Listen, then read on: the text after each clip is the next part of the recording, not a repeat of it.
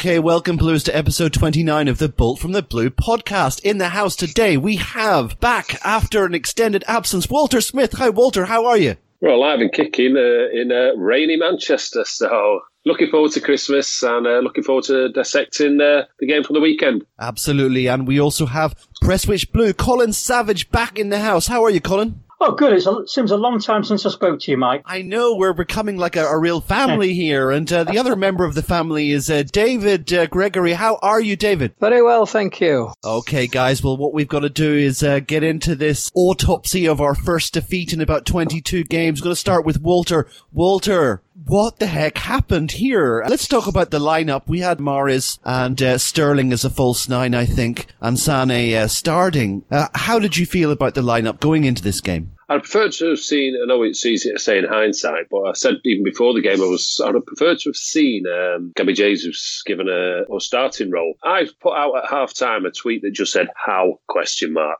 because we absolutely battered them for 45 minutes and I got done by the old uh, Chelsea sucker punch. You know, it's uh, football for me is all about percentages, isn't it? And percentage wise, we should have been out of sight in the first half. But if you don't take your chances, you know, you don't get your you don't get the points on the board. I thought first half, yeah, I thought we battered them. And second half, I still think we were the better team. But that's just uh, that's life and that's football. That's exactly it, Colin. I've got uh, this uh, Spanish friend who was the, I think, w- one of the lawyers in the deal that brought David Beckham over to Real Madrid, and he was just saying in in Spain they have a saying, and when when they get beat, they just have a saying: well, "Football is football," and that's exactly right. Walter's exactly right. From what I saw, it was like 44 minutes of domination, and then we get done by that goal from uh, Kante. You got to take your chances, mate, don't you?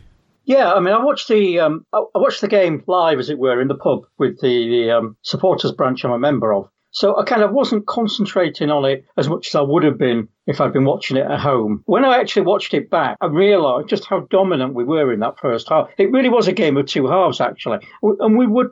I'd sort of got the impression we hadn't played that well that well in the first half, though we'd had our chances. But yeah, we were absolutely dominant in that first half, and, and there were a number of chances that fell to uh, Sterling and Sane that that they just didn't quite have enough time to, to kind of get the feet round. And I think we've got to also give some credit to Chelsea, who I thought defended brilliantly. Mm-hmm. Um, you know, it was all all bodies on deck uh, when the ball was in their penalty area, really. So I think I think you can't can't be too harsh on City because whenever we got the ball in a scoring position, there were two or three Chelsea players throwing the throwing themselves in front of it. So um, yeah, you could say we, we could have scored one, two, maybe three in that first half. But I, I say you have to give Chelsea some credit as well for real Richard Dunne type defending, except without the own goals. David, I remember in our last podcast, which was which is very short time ago, actually, you were expressing your reservations about this. So you weren't quite uh, your normal uh, chipper self going into this particular game. Of course, Chelsea. I was thinking also, you know, they'd lost uh, their two previous games, uh, and I was um, wondering if it was going to be three on the trot at their own ground. How did you see that first half, and what did you think? What was your overall impression? We did we did very well. Uh, but I, can only endorse exactly what Walter has said, and I'm sure lots of us will have said all that possession and nothing to show for it. We've got to be more clinical up front, and uh, the the only disagreement was Gabby. He, he didn't. He'd not done enough. He worked hard, but really he should be a natural finisher, and he's he not. Did, he did. Have, he did have our. I think our only shot on target in that second half when he yeah, came on. Yeah, yeah, and and, you know, and he put it he put it in the one place where the keeper was going to get it. But it should be a natural thing for him to be putting chances away. He is an out and out striker, um, and it, I, I it didn't it didn't disturb me for him not to start. Long term, that game will have done us the power of good. It's hard to look at it immediately afterwards, but I don't feel there was any complacency. But I'd like us all now to concentrate on keep asking the question can Liverpool go all the way through a season unbeaten? Because the press pile pressure onto us that they don't pile onto anybody else. You know, you, you've got all these comments of it's, I mean, reading the papers this morning, I was so annoyed by so many of them. You know, the, all, all football has been crying out for somebody to stop Manchester City. You know, no, they're not. Um, when when United and Liverpool in their period were dominating football, I don't remember reading of journalists and people coming out, people like Scudamore coming out and saying it's not good for football to have one team dominating. You know, it, it's a red biased media, and we're just an open target. But you know, it's a world of difference. You know, the pressure of leading the division. We'll see how these guys cope with it. They didn't cope with it very well in 2014, did they? Absolutely. No, Walter, I'm just going to read you a few comments by Pep Guardiola. He isn't quite as dispirited as uh, some of the fans uh, in the in the media and on social media. He rejected the notion that uh, City had had an off day, and he said, "If you think that, you didn't see the game. In the first half, we were exceptional. In general, we were fantastic. I don't have any regrets. We came and showed we wanted to win. We created chances." They had one in 44 minutes. We conceded a goal sometimes. That happens. It's a, it's emotional for me to see these players do what they do every three days. We were outstanding except for five to eight minutes. The BBC calls the Chelsea victory a smash and grab job. What do you think? Well, it was a smash and grab job. I mean, uh, you've got to agree with Pep. I mean, this talk of Liverpool, I mean, City have been behind twice in a uh, Premiership champion race, as it were, and both times it worked out fabulously well. Um, I mean, I can understand that the pressure's been put on City because City were at the top to be there to be shot at. Now it's uh, Liverpool's turn, and it'll be interesting to see how they cope. I mean, God forbid, I think all of us will be rooting for United win next weekend. no, is, no, uh, no. I know. Oh yeah, uh, yeah. Something out of the blue. Well, at the end of the day, it's it's whatever serves City best. And if that means them turning up and beating Liverpool, well, then, you know, I ain't going to. You know, it's one of those games where you like to see uh, two players sent off from either side, a bit of violent conduct, you know, uh, just uh, an old fashioned, as I say, Brexit football sort of debacle. and uh, that's how I'd like to sort of see it sort of pan out. But um, no, Pep Guardiola's perfectly right. I mean, the thing is, he can't go and hammer the players now because it really wouldn't do anything. And what he says to them privately and what he says to the press, you know, it's two different things. And it's um, he's there to keep the pressure off the players. And by saying things like this, that's what he's doing. And if you look at that first half, you know, it was uh, I was watching the match of the day highlights, and in that, that first half, until they scored, there was no Chelsea highlights. And that was just indicative of the game because they had no highlights to be putting in there. Yeah. I think they so, had three three chances in that first half, three serious attacks. Well, it's, um, t- it's they only had one shot on target. Yeah. So that was mm. the, the first one that they scored from. And it was, you know, I was looking at the goal back there and you know, you can be extra picky. I mean, I remember at half time people were trying to dig out Ederson. I'm thinking, you know, there's no way you're going to stop. Uh, you know, just naturally, you don't have your hands above your head. Your hands are sort of rested, and the ball was thumped at him. And to get his hands up there or to get any touch on it, you know, it ain't going to happen. So Ederson's completely blameless. I don't know where Kyle Walker was for, for the goal because he was running back and there's a big space created there as well. And you could argue Sane should have been closer to Kante. But you know that as they say that's football. What we like to do is Fernandinho drops in, if you ever notice, with with the centre halves, and it leaves a little space there, a little pocket of space about the penalty spot, which is where he's thumped it from. But uh, as David said before, I think this this defeat could serve us far better in the long run. Because yeah. if you think Pep Guardiola is the type of manager that doesn't look at something and learn from it, well, then you don't know anything about Pep. And Pep will have looked at this and either gone over it and seen where did we actually lose. I mean, it's the first time we've lost by more than one goal since uh, Everton away when we got thumped 4 0 somehow. But um, when we look back at the end of the season, I don't think we'll be looking back on this Chelsea game the same way we did under Pep's first year. I think it's uh, a bump along the road, as it were, and it, it, just it brings us down to earth a little bit and provides that opportunity for us to sit there as football fans and say, "Well, yeah, everything everything doesn't go your way." You know, uh, if you look at the most successful season ever in the United's '99, people don't remember the losses. People don't remember who knocked them out of the League Cup. They just remember what happens there at the end of the season. And I don't think this is going to have any lasting damage. And in fact, some ways, Pep can turn around and say, look, we need that left back now. We need that centre, you know, that extra impetus to go and get Frenkie de Jong or somebody of that ilk. So, yeah. you know, I'm not too worried about it, but it's just, it is what it is. You've got to remember who we were playing as well, because uh, Maurizio Sarri is probably yeah. the most technically accomplished manager after Pep in the Premier League. Well, if you looked on Friday night, our hardest game for the rest of the season was Stamford Bridge. Yeah, that's, yeah. that's what I believe. Uh, yeah. Every other game is easier than that. And we're going into this game and we're minus Mendy and we're minus De Bruyne. Silva, I, I, think he was injured myself. I don't think he was right from the off. And no Aguero, you know, Gabby Jesus to start either. So you're looking at, we talk about you've got to take your chances, but when your main two attackers are not on the pitch and you're asking someone to play out of position in a big game like that, you've got to be looking at things might not go the way you want to. And that was the hardest game. And Chelsea are no mugs. And Chelsea, I don't think, have lost against the champions at Stamford Bridge since something like 2002. So they do know how to turn up and play that little daft song at the end of the game. Yeah. This particular game highlighted, I think we've got away with it to a large extent up until this game, but we really missed Kevin De Bruyne in this game. Um, well, he was the difference and, last year, wasn't he? Oh yeah. yeah, yeah, with his goal, but but his his sort of knitting of the play together and the, the eye for the, that killer ball, you know, and that I think more than anything, there were, there were, two things that stuck to me. One is, you know, the the absence of a proper left back, and I, I don't mean this any disrespect to Fabian Delph, who's done a fantastic job for us. After Sane went off, there was nothing at all from that side of the pitch. I think Pep made a mistake with that. I, I don't. If there's anyone to potentially blame for that first goal, you could perhaps look at Delph because um, David Luiz launched that crossfield pass to Pedro he didn't quite control it first time. And Delph, if he'd been a bit quicker, might have got in, might have got a foot in there. But he kind of stood there, and, and Pedro sort of miscontrolled it. And, and Delph sort of stood still as he went, the ball sort of went in field.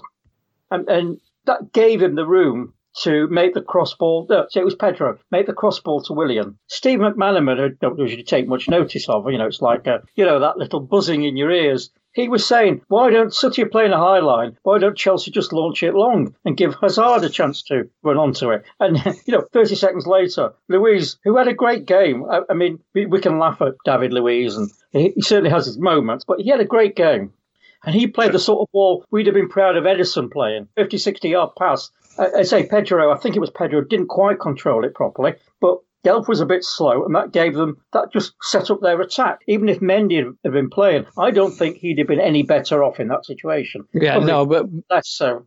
With Mendy playing, you would get crosses in from the left side, which Fabian Delph sticks to his job and he's a natural midfielder. He's, he's standing left back, but he is is in the midfield. Whereas the what nowadays the left back or the right back does bomb on and does send in crosses from their side of the field, which which Fabian Delph does not do, and we missed that in the second half because we were we were more centrally driven. Yeah. Um, you know, Sterling bobbed around and Mahrez bobbed around, but I, I think it to be. I mean, I, some of the social media stuff. I think a lot of our fans need to grow up. You know, it's this is not the end of the world. We don't pick out individuals and, and slate them. It's a team game. And on the day, the other team, you know, got, I wouldn't say were better, but, but they got the result. It was a game of two halves, wasn't it? Because in the yeah. first half, our pressing was superb. I mean, I say they only got out their half.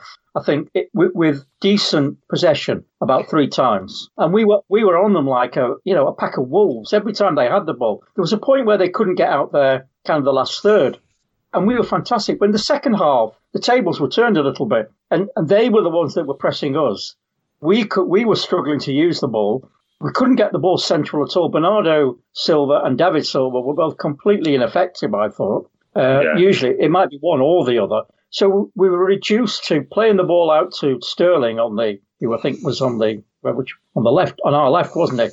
and, and, pumping crosses in. You've got to remember who, who we were playing. We were playing Maurizio Sarri. He's got a decent team in Chelsea.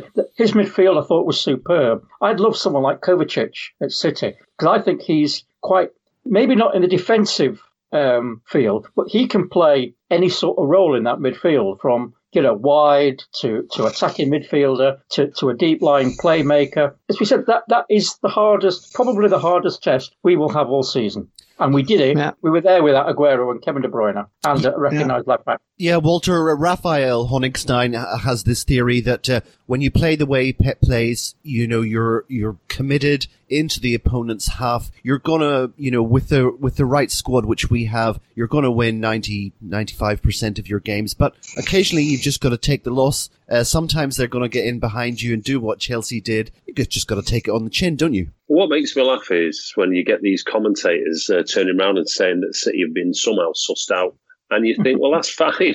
You, you know, you get other managers to play like that. We're talking about, uh, you know, Chelsea aren't any paupers, are they? They've got a, a, quality team, and a lot of that team won the won the league a couple of years ago as well. So we're talking about what I consider to be our hardest game of the year left, and we've lost it.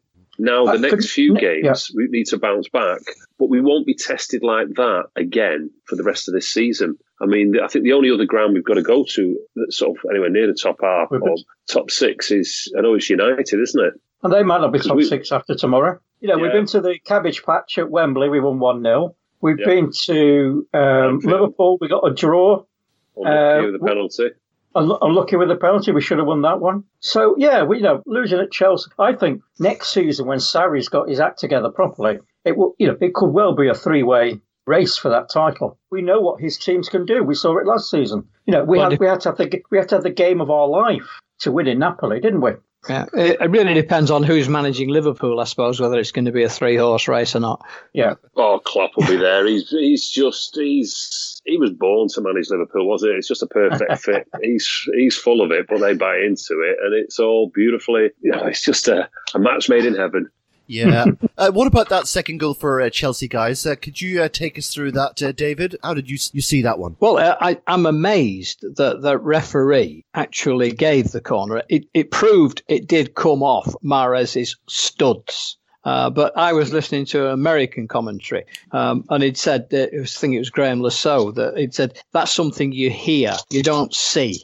You hear that, yeah. and in in a stadium like this, and the mere fact that you know Chelsea were claiming for it was enough for the referee. So it must be right. It's going to be a corner, uh, and we, you know, obviously our players were going the opposite way and saying absolutely not. But it did turn out it was a corner, and we just got done. Just got done on a corner. It's it's one of those things. There, were, there was two of them there. If it had hit the other guy, it wouldn't have gone in. Um, but looping looping headers like that we should be scoring far more goals from corners for the with the amount of possession and the amount of corners that we get in a game. I think that was their 1st mm-hmm. yeah, I might, might be wrong. Yeah, their first first corner. First and only, I think it was, wasn't yeah, it? Yeah, and, and and yet, you know, we say we had eight corners in that game, and whilst threatening, so it, it's it's all of that sort of you know defenders coming up and heading in. It just it was one of those days. It was just but, about yeah. put the eyes the the cherry on top as far as they're concerned. But when you look at Chelsea and their fans and everything else, you would think they'd actually won a trophy. So, you know, it, it says an awful lot about what they think about beating us,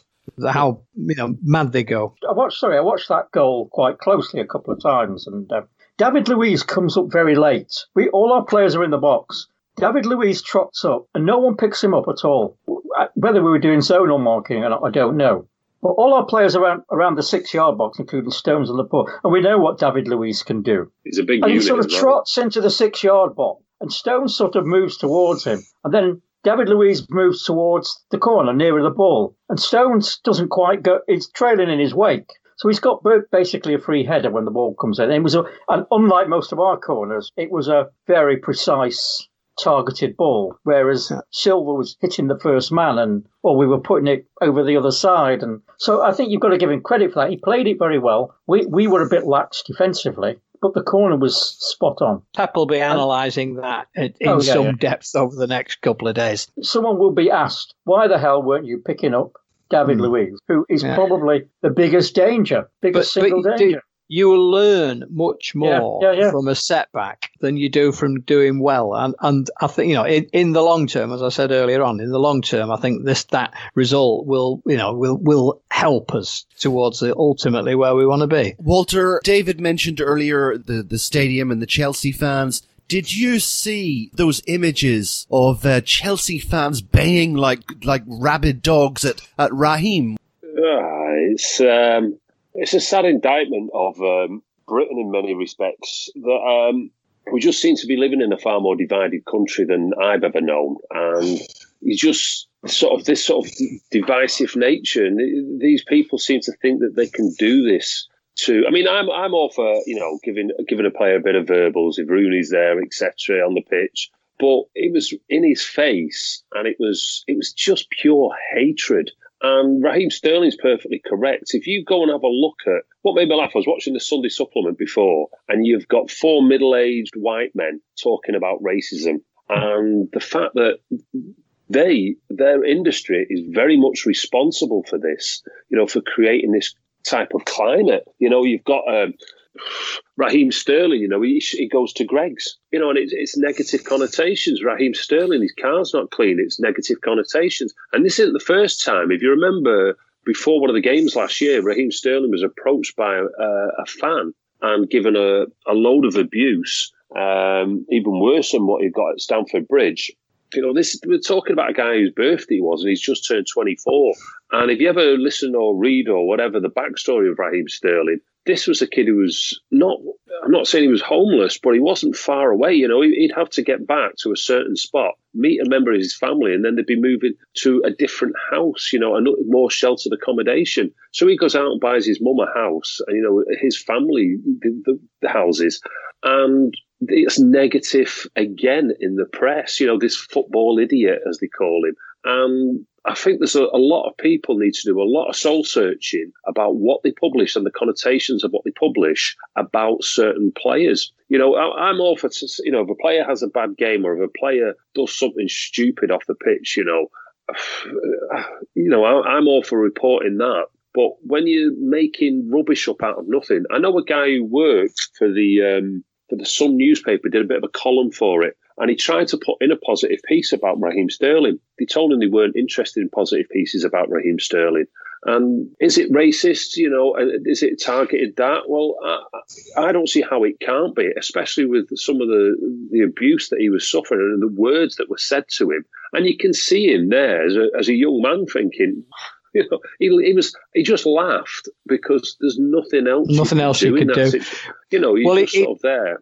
He'd had that run in with David Luiz just a few minutes before, where he he jumped out of Luiz's way when Luiz Which was tackling. That could have been a red card. That, of course, it could. He went. Um, now, when when that we saw those guys, I said to the wife, I said, I'm I'm pretty sure what's coming out of their mouths. Um, I mean, for me, I, I would have liked to have seen the player stop and call the referee over and say that fella, that fella, and that fella have just racially abused me you know. And apparently, the, the, the stewards went to these guys and spoke to them, and nothing, nothing follows. I mean, Chelsea say we're going to uh, investigate. Very clearly, see who they were. So they should be. What, yeah, they should be able to identify who they are. But I mean, the yeah. thing is, you've got a guy who's gone to a, a, game of football, and then the next thing you know, he's plastered all over the back pages, front pages. He had no idea when he was sat there in the uh, in the second half and he was cheering his team on, that that's probably the last he'll ever see of them because he's he needs banning. You know, yeah, that, and that, that example and that example that gets sent out might just put off the next. And the only thing to think of is the word dickhead from trying to do something similar. Well, you know, you can't. 2018, you know, some, if you look at some of the black footballers, certainly when we were growing up or when they first got introduced into the game, they came in for some horrendous, you know, abuse. They were real sort of trailblazers. And what makes me laugh is you've got these three guys there. And when I say guys, these were middle-aged men. Middle-aged, oh yeah. And there was a, you can see the the black lad stood just behind them, looking totally uncomfortable with what was going on.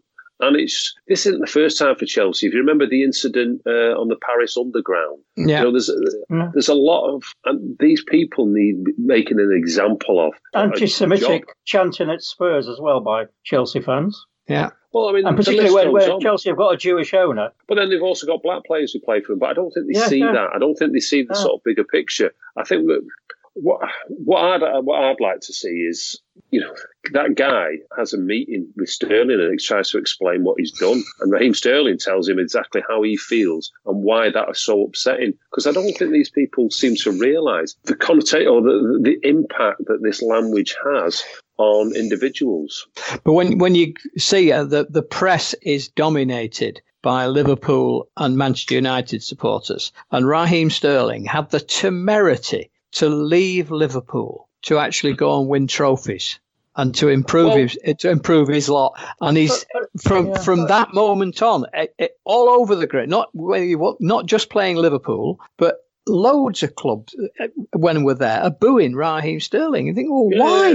Yeah, because what he's public enemy number one, isn't he? So he's sat uh, there reading all this stuff. And one of the problems with the English press, anyway, just whatever way you cut it, is this idea of, and it's not. Uh, remember they talk about, you know, there's not enough ethnic minorities in it.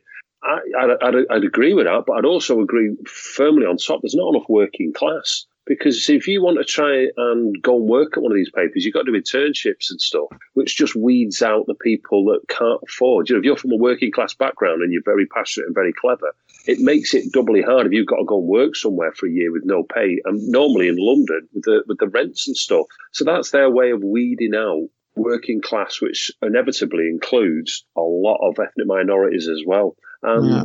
I'm glad, in some respects, I'm glad this has happened now because it's brought it to a head and it's brought it to it's, it's brought it to a certain pass where this this can't continue with Raheem Sterling. I'd, I'd, I'd love to not just able... City fans, have picked up on this. Yes. I'm gonna, I'd love yeah. to be able to agree with you, but the mere fact yeah, that well, it's Raheem Sterling means that nothing. Has anyone seen? Did anyone see the uh, tweets Twitter thread by Paul McCarthy? He was ex News of the World. He's now freelance. He actually worked as a media advisor to Raheem Sterling.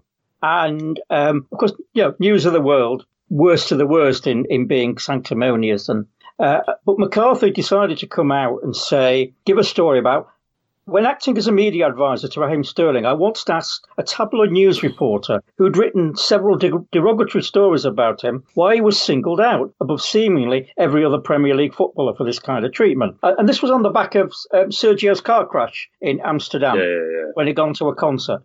And, and, Paul McCarthy's argument was, had it been Sterling, he'd have been absolutely vilified by the press for not, you know, going away, going to a concert, blah blah blah blah blah. Uh, but but Aguero almost got some you know some sympathy. No, but he wasn't. The level of attacks on him weren't as great as they would have been if it had been Sterling. And despite uh, McCarthy said, despite a lengthy discussion, the reporter couldn't give me any answer other than, well, you know, Raheem should expect it. That's just how it is. He then goes on to say, we cannot ignore the fact that elements of the newspaper industry propagate covert and overt racism. Now, now my point is, I, I, think is very true on that because you contra- what Sterling did in, in his Instagram post was contrast the, the treatment he got and Tosin Adarabio got for buying their mother's houses against the treatment Phil Foden got. Mm-hmm. Yeah, Phil yeah. Foden, nice boy, buys his mother a house. Sterling, it was bling, bling, bling, gold bath taps or whatever it was. Uh, Tosin, it was this lad's never played in the Premier League and he's buying his mother a two million pound house, blah, blah, blah, blah, blah. So, so Sterling rightly contrasted that. And of course, a lot of the supposedly quality journalists have jumped on the bandwagon today and, and decrying the apparent racism. Now, these are the same people who not two weeks ago were calling out these untrustworthy Arabs and their terrible, unjust legal system for arresting this fine, upstanding young Englishman, Matthew Hedges, denying him a fair trial and blah, blah, blah, throwing him in jail for life for spying, ignoring all the dubious aspects of Hedges' story. You know, to me, that's just another form of racism. It's you know it's these foreigners. They're not like us. We're, we're civil. Uh, uh, you know we, have got proper justice system because of course no one in the UK or America who is innocent ever goes to jail, and no one who is really guilty ever escapes justice. Of course, as we as we all know. So so we've got it perfect. But of course, these you know dodgy foreigners are up to all sorts of their devious tricks. So so it's quite I've had a go at a couple of them today. I mean, Jonathan Northcroft, who did a, an inter- interview for Man City Fan TV, and uh, a couple of others. Um, but, oh, Barry Glendenning of The Guardian, who weighed in on the row. Barry Glendenning is the man who called our owners, and I quote, toe rags. So he was advised perhaps this wasn't the argument for him. So all of a sudden you've got these supposedly broadsheet quality, high minded journalists jumping on the bandwagon when, say, not two weeks ago, they were writing stories which to me had some element of racism about it. Yeah, the, the only way that it would actually get brought up where it should be is if somebody wrote an article about, say, Marcus Rashford, and then it would be given the credence that we all think it deserves. But the fact that it's Raheem, the fact that he plays for City, and City of, of those, you know, the, the the newcomers, the upstarts. You know, we don't want to see another procession in the Premier League. It's not good for football to have somebody dominate. And it's it's a you know a consistent and concentrated attack on what we stand for and what we believe in. Um, we just have to rise above it. And and I think Raheem is doing ex- doing a very fine job for a young man who won't let that sort of stuff get to him. He, he did the right thing and reported it. Uh, and hopefully, those. I mean, if they if they cannot, they must know exactly uh, where those guys are. They've got to be season ticket holders to be where they were. Uh, they should be outed. No, they can't get away with it in terms of people know who they are because they were clear would, images. I, I would not be surprised, Walter, if I, I, I, I would be. I mean, you talk about City. I mean, I think City have got a, a, hand to play in this as well because I think the dignified silence about all of this sometimes doesn't work because the, the, these sort of uh, scumbags who are writing this don't they just see it as a free a free pop. They don't they don't recognise a dignified silence, and I think City need to. Me personally, I think City needs to start out in some of these and asking them to explain this. Yeah, I think why, we do well, do exactly. a lot. Yeah, yeah. We do do a lot behind the scenes. So I know it, some of them, be, it can't be behind but, the scenes. But sometimes I think you're right. Sometimes in a case like this, you've got to be more visible. I think. Well, if you think back to how Ferguson used to handle the press, and you know, the, somebody there'll be a you know we're not asking we're not taking questions on this particular subject, and a journalist asks a question on that subject, and Ferguson would take his name. You know, he won't be coming to the next press conference, and maybe we ought to do that as a club mm-hmm. you know, the, we, we treat the press as though they're, you know, visiting dignitaries. We, we feed them, we water them, we look after them when they're in our club. And then they, they write all this trash about our players and about our club. I'd, I'd turn around and say, no, sorry, nothing for you. You're from this from whatever newspaper. Well, well actually, uh, an example was um, on Pep's pre-Chelsea press conference, where he was asked about the potential action by UEFA. Mm. Yeah. Yeah. Now he should have just said, that's not my problem. Talk to my talk to my chief executive about it. Mm-hmm. But I mean, he answered it. Yeah. And his answer then was, I think, was misquoted because he said we aren't going to get banned. It, it, was quoted as we aren't going to get banned. What he think, what I think he presumably meant was, my chairman is confident that we're not going to get banned, but if yeah. they do, then. But it was, yeah. we're not facing. My chairman said we're not facing a ban. Yeah. And I think perhaps I assume one of our press officers, someone like Simon Heggie, would have been sat with Pep. Simon should have said, I, and I think this is where I do. Uh, I, I, will often defend the. I've just been defending Vicky Kloss on Twitter, um, mainly because she's following me, so I've got to be careful. Um, but I would defend. I would defend her anyway because she's very sure-footed, uh, and she's told me that you know it's you can't always react to these things because it just gets you, you sometimes make things worse rather than better. But, yeah. but Simon Heggie, if, if, whoever it was, or Sam, I'm not sure Sam Cook still there, whoever it was sat with um, Pep should have said, uh, no, that's not his question. Next question. But the, well, the, the, the, what you do then is you, the story is Pep dodges you know, vital question. I mean, eh, you, you look at any of those press conferences, that's the week's journalism for those guys because they've recorded every word and then it's fed over Monday, Tuesday, Wednesday, Thursday, Friday. You know, that misquoted, one one item taken out of context. Uh, but it, it's it's just lazy journalism. Um, and Manuel, bless him, was never gave anything away. No, never no, said, no, no. you know. he and, was the and master. of course, Oh yeah, but he, he, was very unpopular with the journal because they knew they, they were never. Yeah. yeah. they knew they were never going to get a rise from him, no matter what they asked. I remember watching a, a while ago when the the lad was at Watford, that's now at um, Everton, and they'd said, you know, at the start of the press conference, yeah, I want to talk about today's game. You know, Watford are playing such and such. The first question is, you know, what about Everton? What about, and he said, look, no, I don't want to talk about that. He said, you know, it's, it's disrespectful to my club and it's disrespectful to my team. Can we talk? So you're not taking the job then? No, we. I, I, mean, for me, I'd have said, right, you up it, you know. And but they're on a hiding to nothing. It's contractual. I know they've got to do this, but some of the questions that the journalists come out with, I think I, I, I would like to get them out, you know, throw on side and just say, eh, and it is, it's trip you up. It's ask a question which leads to a question which leads to a question, and all the time. Mancini used to fall for this. Part of the problem for me, uh, it was really well put. Uh, I saw Piers Morgan was talking on Twitter saying this idea of Rooney and all the abuse that he took. You know, you could put his name in there. And someone, one of the first comments back to him is saying, if you can't see it, you're part of the problem. Yeah. And I mm-hmm. think that's that summed it up perfectly for me when you're looking at a lot of these journalists and you know, a lot of them are very intelligent blokes who are trying the best in a, in a, in a dying industry, I suppose, to get clickbait and to get readers to pick up theirs. And that's why they'll often have Man United on the back, etc., because they produce the most clicks and they'll produce the most um, papers bought if you have a big article about them.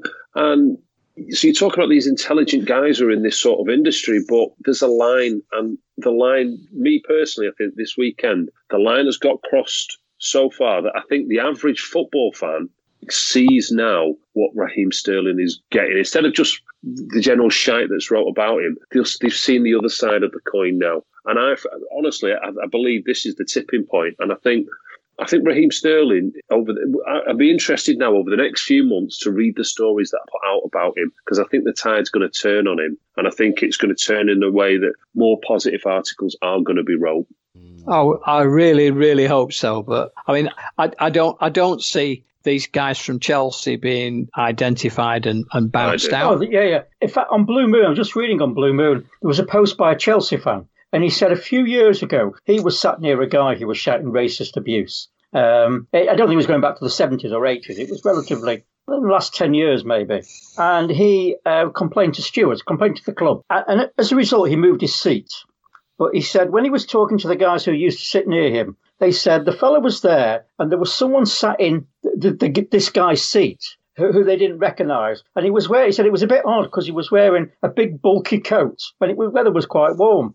Oh, this fellow started shouting racist abuse. The guy from under his coat pulled out a walkie talkie and the guy was hauled out of the ground and never seen again. Ever. So, yeah, brilliant story that. So, uh, you know, the whole thing about seated stadiums, all seated stadiums, uh, all ticket game is that they should know who sat in that seat. Yeah, yeah, absolutely. They've said they're going that. to investigate. Yeah, um, and and we'll we'll you know I'll leave it there and see what they do but I'm not overly confident. Let's let's move away from that issue and uh, back to issues regarding goalposts and footballs and corner flags. Uh, guys, one thing that we can be very very comforted by is the fact that our hero Kevin De Bruyne, you know, he's Chelsea's kryptonite, is not too far away from a a, return now. Uh, what's your understanding, Walter, about uh, how close he is to a comeback and, and how how lifted are you by the prospect of that? Well, I always consider Kevin De Bruyne to be Pep's brain on the pitch. Do you know when you watch a game, and we've all done it, when you watch a game from high up in the stands and you get a really good sort of view of the patterns patterns of play, De Bruyne gets that on the pitch. And it's a unique talent of again, I've, I've, I've, said in the past that he's the oil that greases the engine for City. And the fact that we're, we've gone on this long unbeaten run without Kevin De Bruyne speaks wonders for the rest of the team and the depth of the squad. But when you come up against, I mean, it's fine for most of the games in the season, but when you come up against a Chelsea team who are playing like that, you do need them sparks of brilliance. I mean, if it weren't for Kevin De Bruyne, we probably we wouldn't have won there last year. And that's, you know, we saw the record that we went on to do last year. So you know, the sooner he's back, the better. You know, I give him a little bit of time just to sort of bed back into the team. But he's coming back for this Christmas time, and I just hope. I remember when he injured himself. I hope he's not made to play 90 minutes after 90 minutes because that's going to be detrimental, and especially with um, River Plate have just scored, um, especially with um, David Silva, you know, and it looked like a hamstring. Mm-hmm. So, you know, we've run David Silva. We were told that we weren't going to be, he was going to play less games. And between him and Fernandinho, we're running them into the ground. Because I think Fernandinho, it looked like he was coming off at one point as well. And to have, as I said, um, our Pep's brain, as it were, on the pitch back again, you know, if you were a Liverpool fan, you'd be thinking, oh, we've had the best start ever. And now their players like Aguero is going to be coming back. They're getting their main men back in and they're in touching distance.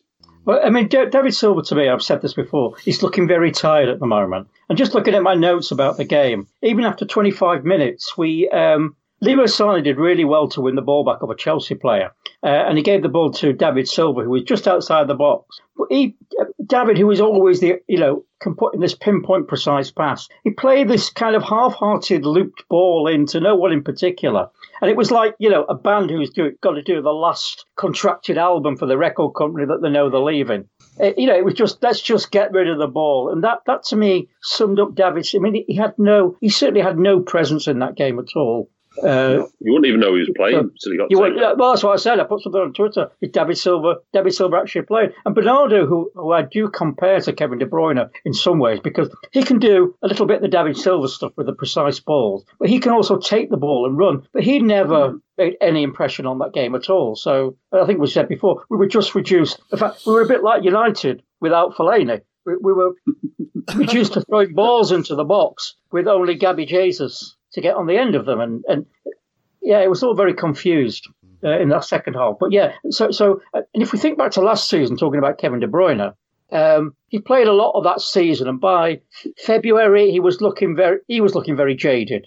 And I think the last Burnley, third, yeah, the, the, the, last third of the season, uh, you know, we weren't getting out of him what we'd been getting out of him the rest of the season. So actually, it might work in his favour that he's coming back, hopefully around the Christmas period, and he can get a good, you know, half a season in like he did last season, uh, uh you know, and drive us to hopefully the title and the Champions League and the domestic, you know, and the domestic cups as well. David, despite what Pep said, do you think that we'll be dipping into the uh, transfer uh, market in uh, January? I think we might, yeah. Um, the, there is the fear, um, and you can challenge it, uh, which we would, but the, there might be a, the UEFA could very well turn around and sort of do a transfer ban to appease all of the so and, and it could be a case of saying, you know, and with that in mind, do some business in January uh, that would you would normally have done in the summer. Um, the sooner, if we if we're going to get this young De Jong, uh, we need to do that,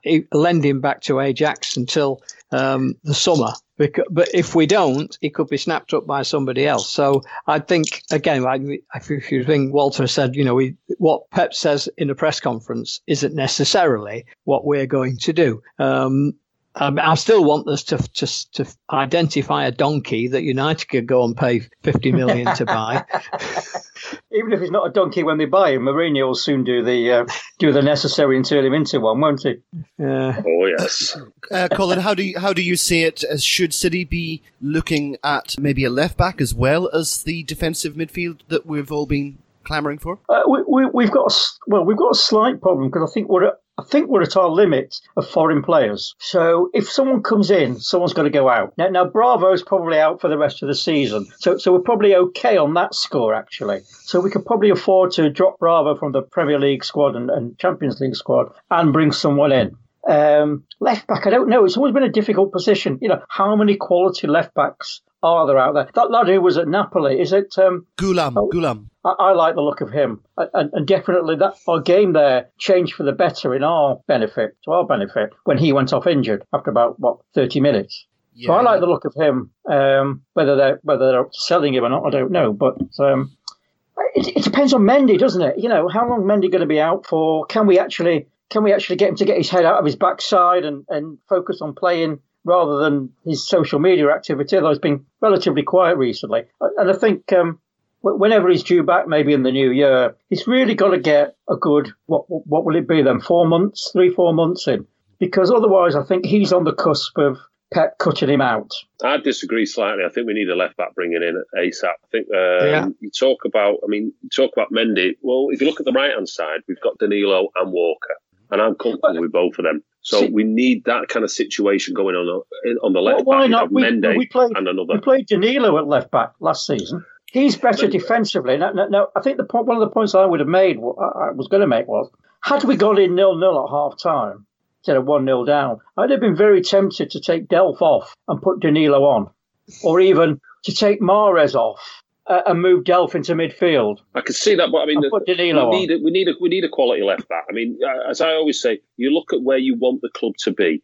Yeah, um, we, we, we definitely. Left back. I mean, you know, he's he's an honest trooper, but he ain't a left back, and that's no, going to leave you wanting when it comes yeah. to you know them fine margins, as it were, in the semi-finals or the quarter-finals or the the finals, dare I say, of the. Um... From the left side, he hasn't got he hasn't got a cross, Delph, and we suffer from that because we need Sane needs a, a, player to, to work with, and he hasn't got it. You know, we, you saw it when Mendy was available. So yeah, a, a, left back, and you know, perhaps we should have a word with uh, Manuel and take uh, Cresswell from West Ham. Well, what, what, I was just going to say, who who might be the candidates, guys? Uh, Cresswell well, is, is is one possibility. Uh, well, again, Cresswell would be our fifth association trained player, which we couldn't have. So if Cresswell goes, one of Sterling Stones, Delph, and um, Walker's got to go. So it's very complicated. So um, the trouble is we've got to find a left back, haven't we, who can put crosses in like Mendy, who's uh, uh as good in midfield, knows the job in midfield like Delph, and who can defend like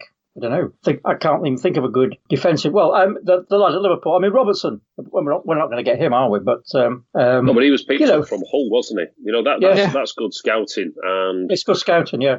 Uh, at the end of the day, that's what that's what we should be looking at is getting a left back in because honestly, Delph isn't the solution. Whether it was against Lyon no. or you know against Chelsea no. or again, he's, he's we all like Delph, you know what I mean. But it's it's a difference between I, am not interested overly in liking my players. I want them to be performing at the top level, and every every team needs a bit of bastard about them anyway, you know. So get the left back in. I'd be, I'd be looking at also the central midfielder and I'd also be maybe cheekily thinking about a, a goal getter as well. Yeah, I think we've, we've got to be thinking about a goal getter because Aguero's yeah. what in the last couple of seasons now, and uh, if you notice, looking at Aguero's record, he rarely does December. How many seasons have been here now? Six, seven? Sorry? 2011 he came.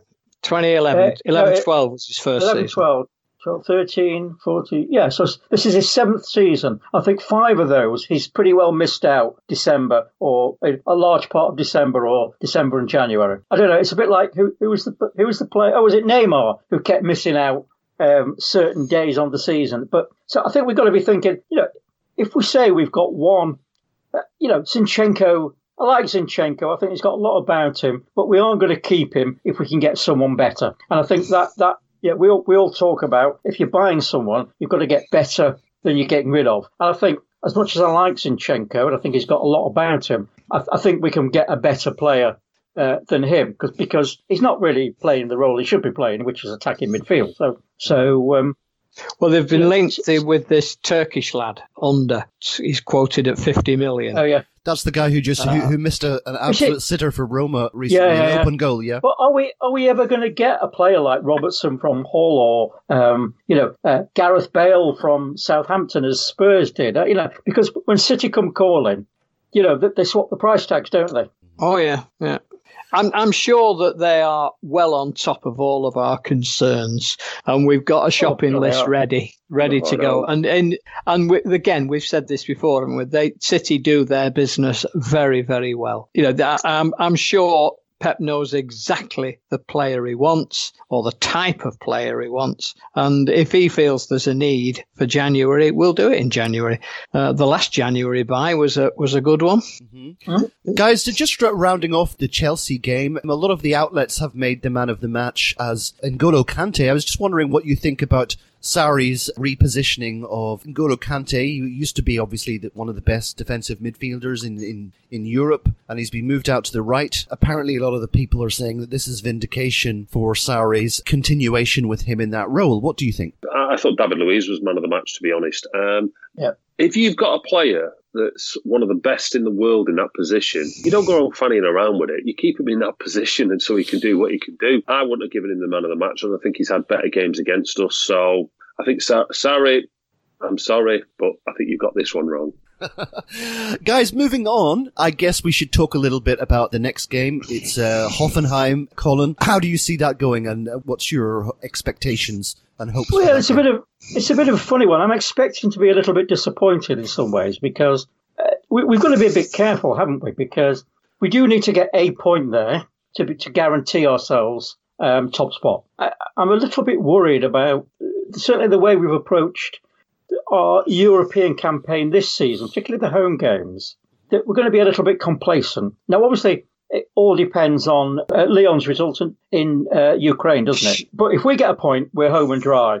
I'm a little bit worried seeing how tired some key players look. I don't think Kevin De Bruyne is going to be there. We don't think Aguero is going to be there. So I'm a little bit nervous about how how we'll react to that game, how we'll start it. Will we go all out? I know Hoffenheim that, aren't a team we should be worried about, yeah. but I, is that a little, a little bit nervous, nervous or default setting though, Colin? Well, ye- yes, um, yes, but normally I think I'd be going into this game if everyone was fit. Uh, if we'd won at Chelsea, I'd be going into this game thinking easy. And, and I know as a City fan, we've never gone into games thinking, oh, easy. But I'm just a little bit nervous seeing how tired we were, how, how jaded we were on Saturday. There is that element of uncertainty about the game. You know, if we were going into it and we were four points ahead of, uh, you know, second place, uh, and we didn't need any result from it at all to come top, yeah, I, I don't want to go in there expecting us to do badly, almost to lose, because that's what yeah. we've done before. But but we've got to get that one point, and I'm just a little bit. There's a little bit of me nervous that there's a little bit of complacency may creep in. But we'll see. We'll see. Well, we've got the yeah, man I, here. We've got the half glass full guy here to uh, allay those fears. Walter, what do you think? I think we've got too much for them. Do you know what I mean? It's uh, if you look at their results so far in the Champions League, you know, it was a decent game out there, but you know, they can still qualify for Europa League, though, can't they? If they get something at our place. Yeah, do they want to? I remember that, the combinations. I mean? It's actually. one of them. It's, it's, it's I, I, think we've got too much for them. I think at home as well, and uh, I think also you're looking at a Manchester City team that's a little bit wounded and got something to prove. But at the end of the day, we're through. Do you know? And that that's all that really matters. And we we're all sort of wanting to be on the top of the group, but ultimately you're not even guaranteed a, a decent draw that way. So you don't know what's coming at you. And if you want to beat the best, you know, you want the easy draws, of course, but you know, I think we've got too much for them, and I think a wounded City will come out fighting. Yeah, I mean, just looking at the tables, um, Hoffenheim are bottom with three points. Shakhtar are two points ahead of them. Uh, Lyon are on seven. So the best Hoffenheim can do is they have to beat us to stand a chance of getting in the Europa League, and they have to hope Lyon win in Shakhtar. But Hoffenheim, as Walter said, they've not won a single game in this campaign so far. Three draws, two losses. There's, there's nothing we should in theory we should be too afraid of. But yeah. I'm still a, I'm still a little nervous. if they come if they come on Wednesday night and try to, to take us on because they've got to win the yeah. game, we'll just pick them off with devastating counterattacks and and slaughter them in that way. I mean, uh, the two games we've played. Uh, Shakhtar and Leon. Lyon caught, took us by surprise and we destroyed Shakhtar. I, I can't see anything but a comfortable win and with a comfortable win, he might have give Kevin a bit of a run out to get some match sharpness because that we're going to need him for the weekend against Everton. Well, guys, that's something that I, I really wanted us to finish off with. Let's be pep and uh, pick the, the, the team for Hoffenheim. There's no question about Ederson in goal. What about the back four? Who would you go for? Would you give any unexpected decisions? Bring back Kompany, Otamendi, or would you just stick with um, the, the tried and trusted formula, David? I think he'll give Danilo a run out. Yep. Uh, and I think he'll give Otamendi a run out. Maybe even Vinny. He might change the whole back four and put Zinchenko in left back role mm-hmm. because it's it's more what's what's happening up front than what's happening at the back. And all of our defenders are well capable of defending. You know, the, gone are the days when you're terrified playing the ball out from the keeper to a, all of our players are comfortable on the ball. Um, it's what he does midfield and up front, which is more important. If Sane's fit, he'll be looking to, you know, put in a performance as well. Walter, could you see this um, as potentially Phil Foden's first start? Uh, I think he's didn't he start uh, against Shakhtar Donetsk uh, last season. I think he started at oh. left back or something. It's a it's a difficult one with Phil Foden. I mean, the thing is, when we see him come on, he looks fantastic. But you know, again, it's all about this in Pep we trust, and it depends. I think that the lineup will give um, a big say in how Pep's approaching this game and how seriously he's taking it. You know, because in, in, in some respects, it's a dead rubber for if we finish second, so what? Do you know what I mean? We, have got through. So depends on David Silva, Gundogan. He seems to like him for the Champions League. I'd give Danilo a start. Uh, I'd also be giving Otamendi a start. Uh, look at seeing if Gabby Jesus because I know he scored a hat trick in Europe this season, didn't he? Yeah, yeah, mm-hmm. yeah. Get Shakhtar. So, yeah. Get Shakhtar, you know, yeah. it's yeah, see if he can reproduce that form. I think with Gabby, he need, there's nobody at he needs, to, needs go. to go more than him. Yeah, so well, he's working. He's working so hard. Yeah.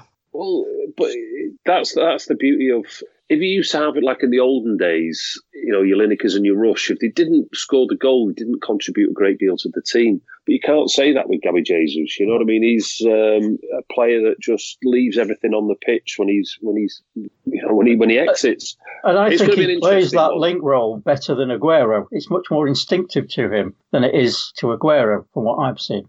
Yeah, but you still have Aguero all day long. But, but yeah, you still have Aguero all day. Yeah. So it's going to be interesting the team he puts out, and then again, I'd just I'd pick pretty much the same eleven, but with Gabby Jesus for the Everton game.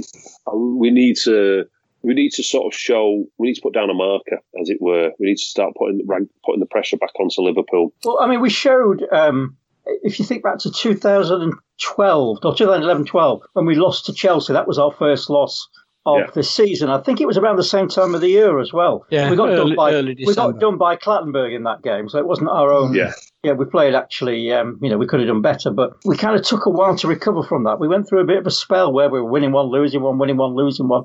Uh, you know, for, for, from what I've seen with Pep, that won't happen. As you say, with Everton, um, you know, at least we are at home. It's a chance to put down a bit of a marker. Mm-hmm. Uh, and say, particularly with Liverpool at United, uh, United at Liverpool, I mean, I'd, I'd, quite happily settle for a draw there. Both kicking each other to death, of course, but um, uh, a, a, draw would do me nicely. We get three points, we're back on top, game on again. But but um, they could be licking the wounds after Napoli.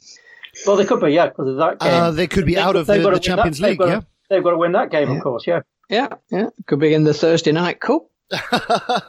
although David, although I think that if they ended up in the in the Europa League, I think that uh, Mr. Klopp would negotiate their exit out of that tournament as soon as possible. To uh, not sure because they do like the no, Europeans, no, no. don't they? I, yeah, yeah, yeah. They do like the European nights, and it's. Uh, it, it, I suppose, uh, and, and it's a trophy. I mean, trophy dodging Klopp can't afford to turn you know, they're out the League Cup already. So, you know, the trophy dodger can't afford to turn any chance of a European trophy down. So, you really think that Klopp would go for that Europa League should they not get past Napoli then? Well, the danger is, of course, you fall between two stools. That you think, oh, I'm not going to bother with the Europa League. But, you know, can you tell your players, oh, well, we're going to throw this one? Because let's face it, at the round of 32, if they go into the Europa League, of course, they could go out completely, which is probably the worst thing that could happen from our point of view anyway. Leaves them free to concentrate on the league. But um, if they were to go into the Europa League, they're going to get a, an unseeded team. So you're going to almost going to get, you should get some Eastern European you know, go you know. part-time go yeah. herders probably or something it, like that. But it's an it's an extra two games that yes. they would play. It's, but they'll play those. They'll have to play those two games if they drop into the Thursday night league. Oh yeah, uh, but it, but say that that that puts yeah. additional pressure on them because on them. Yeah, they'll have more more fixtures to play if they're successful. And then you get to the last sixteen, and you think, well, you've got a decent, you've probably got a two thirds chance of getting a relatively straightforward draw in the Europa League. I don't think they can get any of the English teams, can they? Even in the last 16 of the Europa League. I can't remember no, sure. the top of my we head. haven't played that competition for a long time. Yeah, yeah. Got four games, uh, two ties that should be reasonably winnable for them. Are they mm. going to throw that? They're not, the, I don't think the only problem is though, Colin, they, they, they tend to be like in the far flung spaces and all that traveling and you know all the rest. Let's hope they're as far flung as possible. Um, if they do yeah. end up in that situation. The other problem that they'll have is if they're in the Europa League, they'll be playing catch up every single weekend, pretty much because yeah. they play yeah. the games on a Sunday. So that adds a lot of pressure as well. You know, if, we're, if we're just bowling teams out of the way, you know, that's always easier to play first. So yeah, it is, isn't it? Uh, because um, uh, it's by far the best result for us for them to end up playing on Thursday nights. Okay, Blues, that's all the time we have on this particular episode, so we'll just express our thanks to Walter Smith, Colin Savage, and David Gregory. We'll be back after the Hoffenheim game, so until then, have one on us and up the Blues.